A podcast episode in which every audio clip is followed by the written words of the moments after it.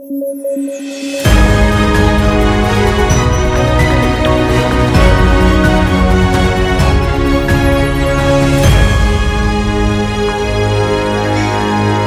noches, este es el podcast debate de sudaca.pe. Hoy es lunes 25 de enero y como todas las noches estamos con Alexandra Ames y Pablo Benza para comentar las noticias más importantes del día. En este caso también del fin de semana, porque el fin de semana ha habido eh, anuncios o reconocimientos importantes.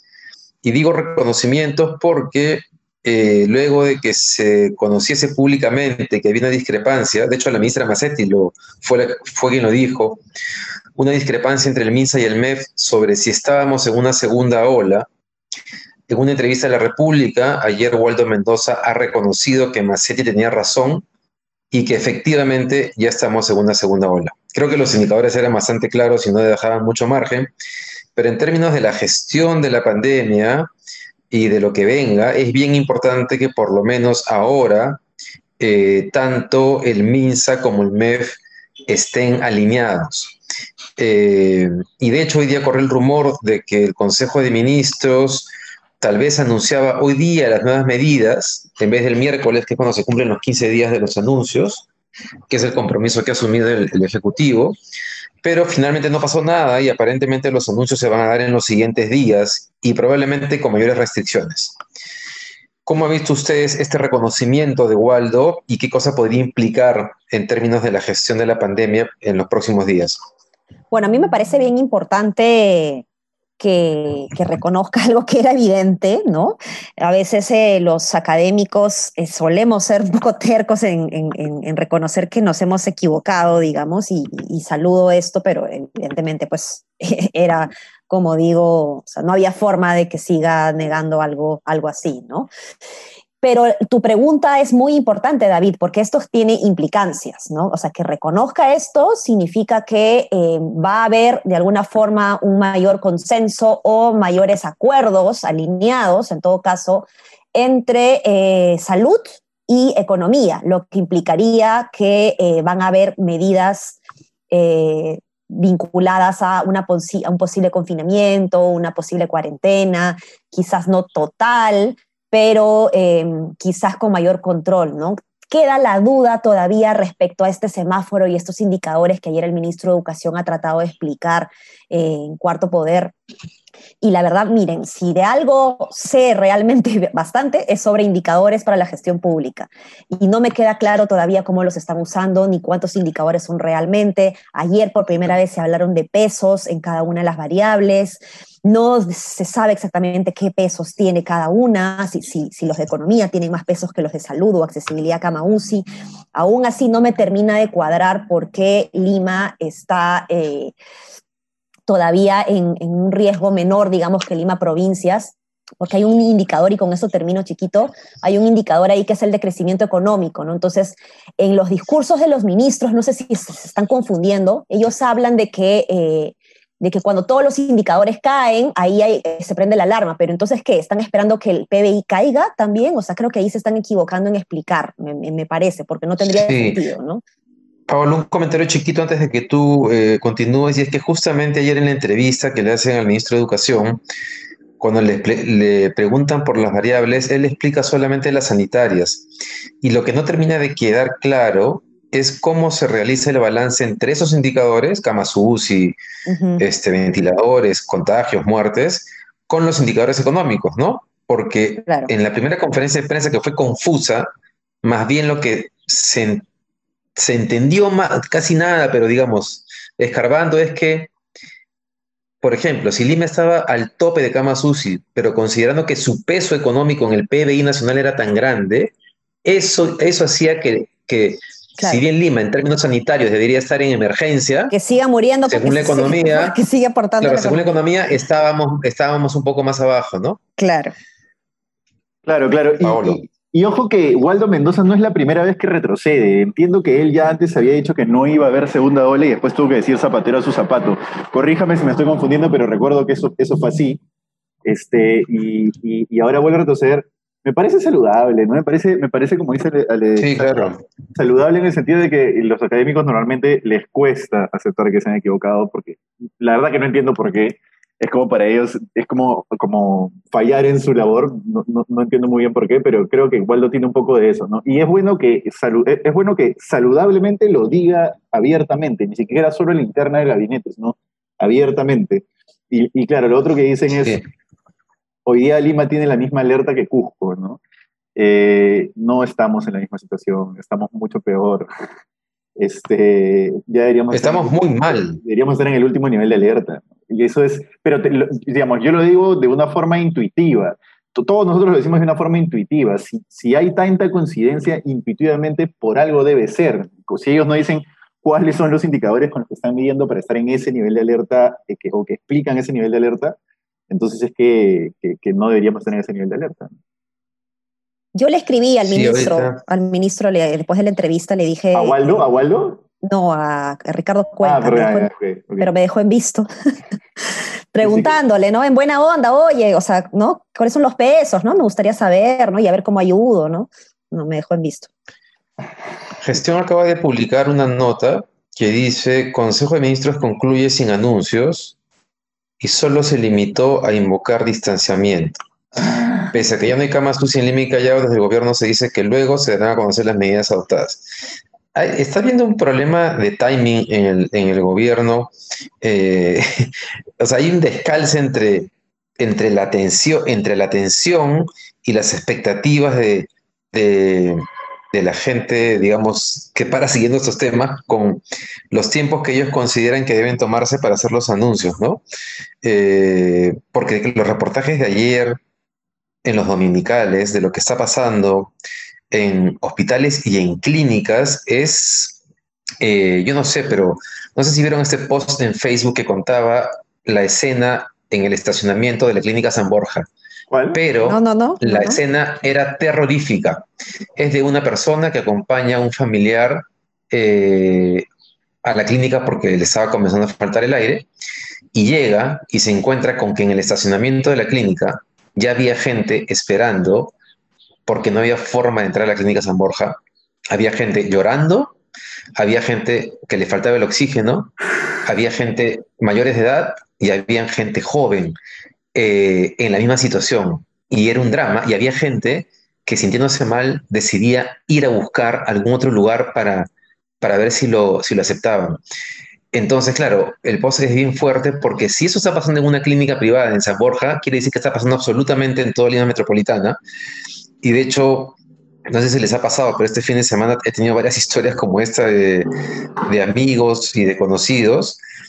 Entonces, claro, el gobierno se toma el tiempo, no sé, me parece un poco extraño que se tome ese tiempo, pero no sé cómo lo ven ustedes. Dale, dale, Pablo. Yo la verdad que hace tiempo que Pablo, no que yo la verdad Pablo, tiene ganas tú, tiene ganas de escupir, Pablo, dale con todo. Yo, la, la, verdad que estoy tan preocupado que temo que mi preocupación hable, este, porque en la primera ola no sabíamos cómo era. Yo sentía que en la primera ola estábamos todos empezando a descubrir qué tan fuerte era el virus, cómo interactuaba, qué medidas había que tomar, qué medidas no había que tomar este, de repente guardamos un poco más distancia, había la posibilidad de, de cuarentenear sin tanta, sin tanta, digamos, discusión de nuevo muy rápidamente, si es que, si es que se había empezado a soltar. Yo creo que ahora, cuando, cuando me cuentas esa escena, me da una sensación de, en verdad, ¿qué nos queda? Que estamos, estamos realmente yéndonos al abismo. Y cuando escuchas esta entrevista, que hace que le da Antonio Quispe a Jaime Chincha en RPP y después ha vuelto a hablar en otros medios, te das cuenta que es como un papá que te resondra feo, que te hace temerle a lo que hace, como te resondra feo, no le vayas a meter los dedos al enchufe, no es como que te esté diciendo, le estamos metiendo los dedos al enchufe todos los días, algún día nos vamos a electrocutar, va a llegar el día en que nos vamos a electrocutar. Yo creo que va a llegar ese día en el cual nos vamos a dar cuenta que estamos realmente mal. Creo que hoy todavía no nos estamos dando cuenta de que estamos tan mal. Y con ese tipo de escenas, yo me, me imagino el día en que lleguemos y un dominical, el, estacionamiento de la San Borja abarrotado de gente tosiendo. Después, este, el estacionamiento de la Internacional en el centro de Lima abarrotado de gente tosiendo. El, estacionamiento del 2 de mayo abarrotado de gente que va a curarse de varias cosas y que no encuentra camas porque todas están copadas. Entonces, para mí es una pesadilla constante. Entonces, temo que mi, que mi miedo, que no lo tuve en la primera ola, pero lo tengo ahora, me, me haga opinar mal. Así que lo dejo ahí. No, claro. Si eso, si eso está pasando en este momento, O sea, las medidas que tome el gobierno esta semana van a tener un impacto en dos, tres semanas. Entonces, pero, entonces se vienen dos, tres semanas o cuatro semanas que van a ser terroríficas en términos de... Y Quispe decía, Quispe decía, en los países que ya están en su tercera ola en Europa por la nueva variante, eh, por la nueva cepa, por la nueva variante, ya se controlaron los contagios, pero la curva de muerte sigue vertical, porque las muertes vienen mucho después de los contagios, sobre todo las muertes mm. este, que demoran cuatro semanas porque entran a UCI, ventilador, oxígeno, los aguantan, los aguantan. Entonces van a haber dentro de tres o cuatro semanas días muy, muy, muy feos. Yo creo que podemos llegar a considerar... Eh, Quispe dice que va a ser la peor crisis sanitaria en nuestra historia. Yo creo que va a ser una especie de febrero negro o marzo negro para la historia del país. Creo que marzo. sí, un marzo negro para la historia. Sí. Sí, y eso se suma, David, eh, a tu preocupación de las últimas semanas respecto a las elecciones, en donde yo eh, talibanamente eh, decía todo lo contrario a talibán, ¿no? Pero bueno, pero o sea, totalmente estricta, digamos, decía, tienen que haber elecciones. yo ya, ya me empiezo a preocupar, ¿no? Porque eh, eh, sumando lo que dice Paolo, pues vamos, no, no, no sé si estén las condiciones eh, para que se dé un proceso electoral realmente, ¿no? Ya, ya lo empiezo a dudar, yo también. Hoy todavía, hoy todavía, hoy todavía, y quiero que lo tengan en cuenta de todo lo que estamos hablando, hoy todavía siguen llegando personas del extranjero al aeropuerto, no de Europa, pero sí del extranjero, sin monitoreo de si están trayendo más virus. Hoy todavía siguen volando, hoy hemos sacado un artículo en Sudaca, siguen volando gente de Lima a otras regiones haciendo turismo, llevando probablemente el virus a otras regiones. Entonces, estamos básicamente como estuvimos cuando estábamos en el, en el ¿cómo se dice?, en la parte baja de la ola. Estamos exactamente igual, le hemos adelantado un poco el, el toque de queda, pero más que eso, ¿qué hemos hecho? Hemos reducido un poco los aforos de los restaurantes, pero los restaurantes que yo sigo viendo siguen llenos de gente cuando los veo afuera caminando por la calle, siguen llenos de gente. Oye, sí, sí. Entonces, solamente que veo, a, dormir más temprano, nada más, ¿no? Sí, una de las cosas que, o sea, a mí esta lógica del gobierno de salud y economía me parecía válida considerando los resultados de la primera ola, ¿no? O sea, mayor cantidad de muertos en el mundo y una recesión económica terrible. Pero claro, de pronto ha pasado todo ese tema de las variantes que tienen capacidad de ser más contagiosas, más letales y con capacidad de, evadir los anticuerpos generados por los primeros contagios. Y tengo la impresión que ayer el gobierno o el MINSA, o tal vez sea parte de la tensión en el gabinete entre economía y salud, se ha demorado. Pero no solo se ha demorado, sino que ha tomado unas decisiones bien controversiales. Un ejemplo es el tema de los casinos y gimnasios. Asumamos que estás buscando un balance entre salud y economía y que tienes duda de la de la segunda ola, pero hay una posibilidad de que efectivamente haya, haya, haya, una, una segunda ola. ¿Para qué abres casinos y gimnasios si es probable que un mes o mes y medio tengas que cerrarlos de nuevo? Claro, o sea, no tiene ningún sentido. Yo Debiste haber esperado un, un ratito, un, un, mes, y era más seguro para ellos mismos, ¿no? Yo he abogado bastante porque no volvamos a cerrar porque los negocios van a quebrar. Pero ¿sabes qué? Si quieren los casinos, qué pena. o sea, mucha gente se va a quedar sin chamba, mucha gente se está quedando sin chamba por la pandemia y por la crisis que, deriva de la pandemia. Ya estamos en esa crisis.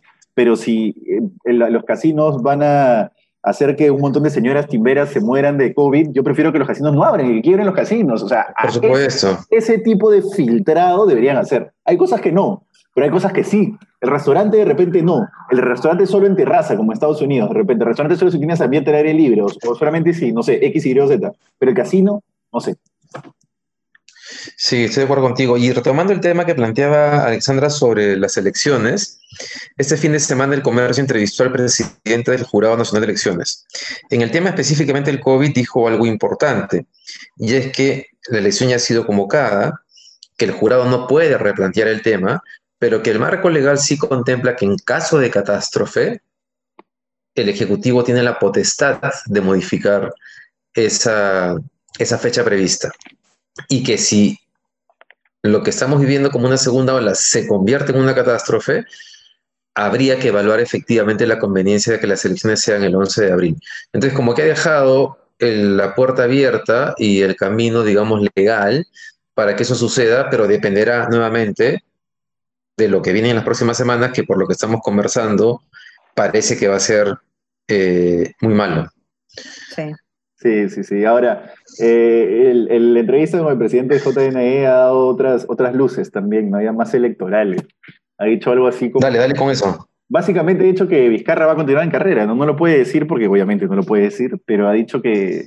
¿Cómo, cómo es David? Que, que todo lo que el Estado ya tiene no debe ser eh, motivo de tacha, ¿correcto?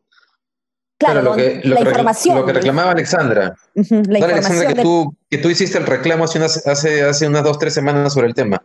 Claro, em, lo que pasa es que te piden información que está eh, en, otras, en diferentes entidades del Estado, ¿no? Es SUNAR, SUNAD, etc. Entonces, hay una ley que dice que el Estado no te debe pedir documentación que tiene el Estado, no necesariamente la misma entidad, sino el Estado en general, ¿no? Entonces, eh, esto con la lógica de eh, empezar a, a, tener ya un sistema de interoperabilidad de datos adentro, ¿no?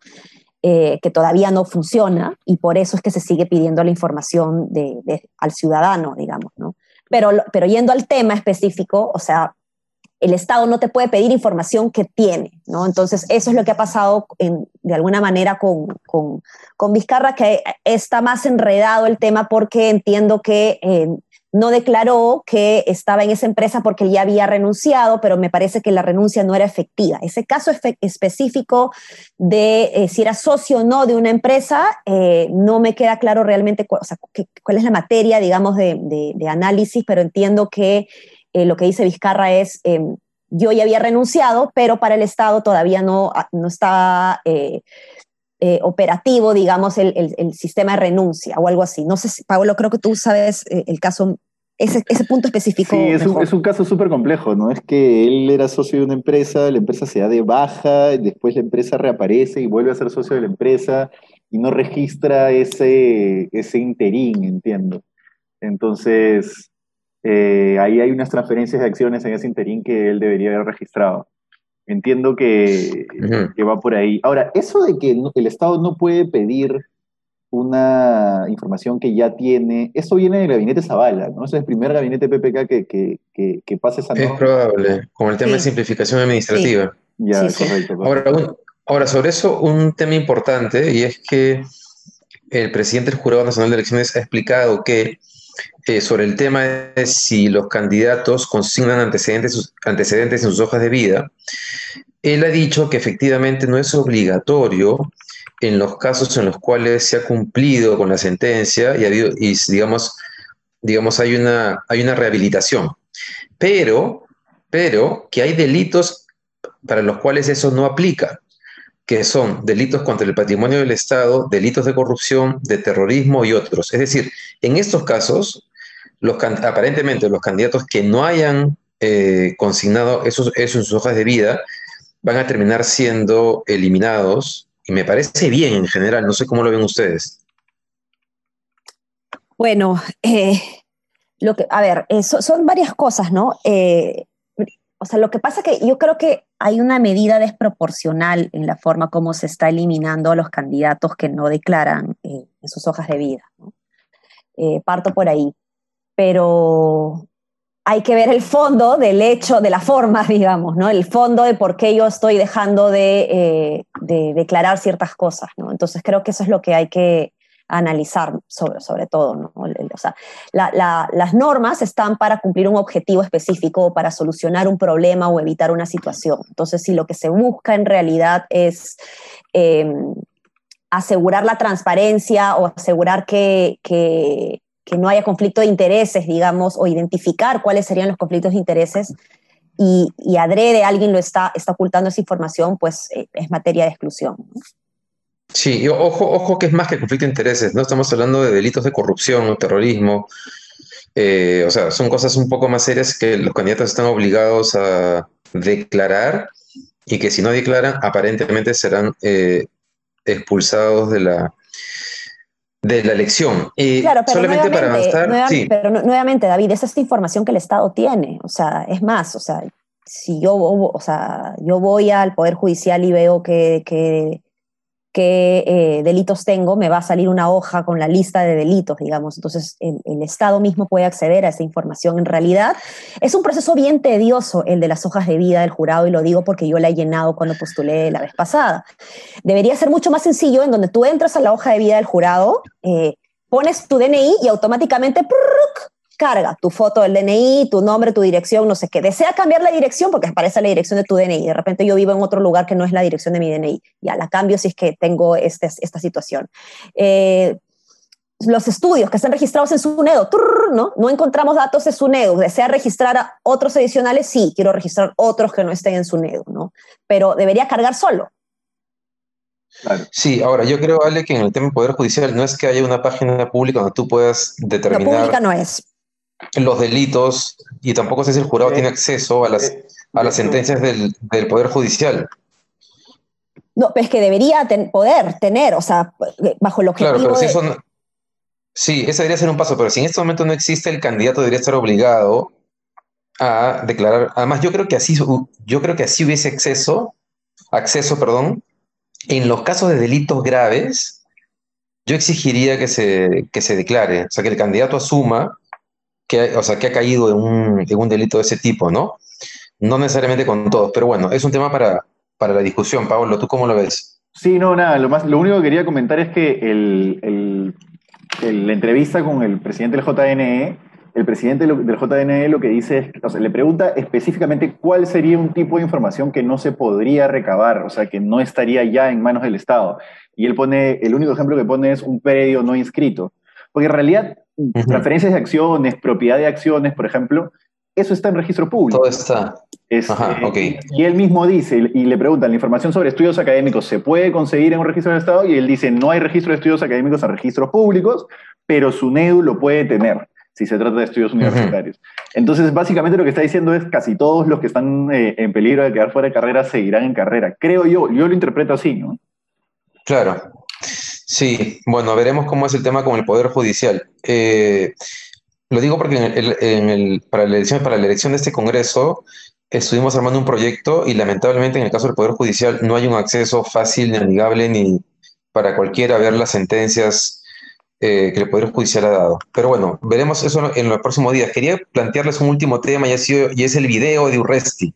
Ah. Este, el video de Urresti donde él se presenta como el único candidato que puede frenar la inseguridad ciudadana. Creo que ese mensaje está clarísimo que su que el, mensaje principal de su campaña electoral va a ser este de acá, pero donde, pero donde creo que comete una falta, no sé si, si ya se ha firmado el código, ¿cómo le llaman? El código ético. El, pacto, pero que pero que dice, ¿cómo le llama a Verónica Mendoza? Le, Terrónica. Terrónica, ¿no? Terrónica. Terrónica, que es el más fuerte de todos, porque a Forsyth le pone el, arquerito, y a Guzmán le dice el correcamino, ¿no? El, correcamino, el correcamino. El correcamino, ¿no? Entonces, supuestamente todos se van a un choro que, está, que acaba de saltar a alguien y él lo frena con la mano solamente. Eh, nada, ¿cómo han visto ustedes este, este video? Urresti va a dar que hablar en esta campaña de todas maneras. Yo creo que Urresti está calentando tarde porque sabe que la campaña va a calentar tarde, pero yo sí creo que puede ser presidente del país. no, no quisiera que lo sea, pero creo que puede serlo. Sí, acuérdense que Calladito, Calladito generó eh, más de un millón de votos, me, eh, parece, ¿no? sí, sí, sí que fue el, más votado, ¿no?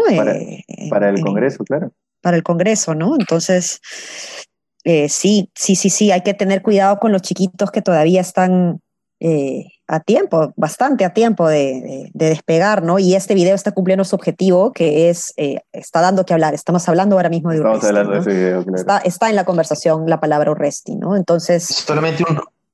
Sí, sí, dale o sea, sí, bueno, eh, pero, pero lo, que dices es importante sobre el pacto ético, ¿no? O sea, todavía no se ha firmado el pacto ético para este proceso electoral, pero, eh, o sí, eh, no, ya debería haberse firmado. Normalmente es una vez Yo creo que todavía no por la pandemia, sí. Ah, es verdad. Y cuando termina el periodo de tacha, si no me equivoco. Ajá. Claro. Sí. pero aún así, sorry Pablo para terminar, este, pero aún así eh, está violando pues este, el, pacto ético, digamos, eh, de, de, costumbre, de, ¿no? de, la, costumbre, de las buenas formas, las buenas, los buenos modales, ¿no? El, o sea, el, que, que, sabe supuestamente tanto de temas de guerra, hasta en la guerra hay, hay, hay formas, digamos, ¿no? Entonces, eh, me, me parece muy bajo eh, pero se nota pues que no le importa porque está generando pues el, Le importa, le importa un pepino. Una precisión, él saca más de medio millón de votos en, la, en el Congreso. Entiendo que en la de Lima. Medio, medio. Sí, en la de Lima es la que saca, en la que saca más. Eh, ah, ya. Le importa un pepino, le importa un pepino. Y, y, y, y sabes que, en cierta manera, tiene que haber un candidato así para que el resto de candidatos despierten, ¿no? O sea, tiene que haber un candidato así para que el resto de candidatos diga, bueno, ya, ya empezó esto, a ver si empezamos a hacer campaña de verdad, a ver si dejamos de, este, de esperar a, abril, a, los primeros días de abril para hacer campaña. Está mal, está mal que lo haga, pero, pero a él le importa un pepino que esté mal, probablemente se caga de risa, se muere de risa, ¿no? Entonces, eh, bueno, no sé, eso. Oye, solo quería recordar que eh, él está apelando a su imagen de ministro del Interior. Sale, sale en muchas fotos con su gorro de la policía, con policías alrededor, ¿no? Eh, claro, porque recordemos que él cuando fue ministro del Interior tuvo un nivel de aprobación que era impresionante y fue sostenido. Le hicieron una campaña y lo sacaron, pero digamos, logró un, un posicionamiento. Y recuerdo que en ese momento trabajaba en la revista Poder, dirigí la revista Poder, hicimos un, le pedimos a IP Noticias el número, el, tiempo que Urresti... Eh, Aparecía en O sea, que los canales de televisión le daban a Urresti. Y era increíble porque no había canal ni el 2, ni el 4, ni el 5, ni RP, ni Canal N que no lo tuvieran. Era el personaje con mayor nivel de exposición. ¿Y por qué lo hacían? Porque les daba rating. O sea, Urresti aparece en la tele y la gente se engancha a verlo. Entonces, claro, vamos a ver si lo que ha pasado en los últimos años lo ha golpeado lo suficiente como, como personaje político o si todavía tiene el efecto rastre que tuvo cuando fue ministro del Interior en el gobierno de Humala. Bueno, eso es. No sé si quieren comentar algo más. No, hemos volado ya con el tiempo. Hemos volado, ¿no? Ya, muy bien. Bien, muchas gracias por habernos acompañado. Nos vemos, nos escuchamos mañana. Un abrazo. Un abrazo. Chao, chao.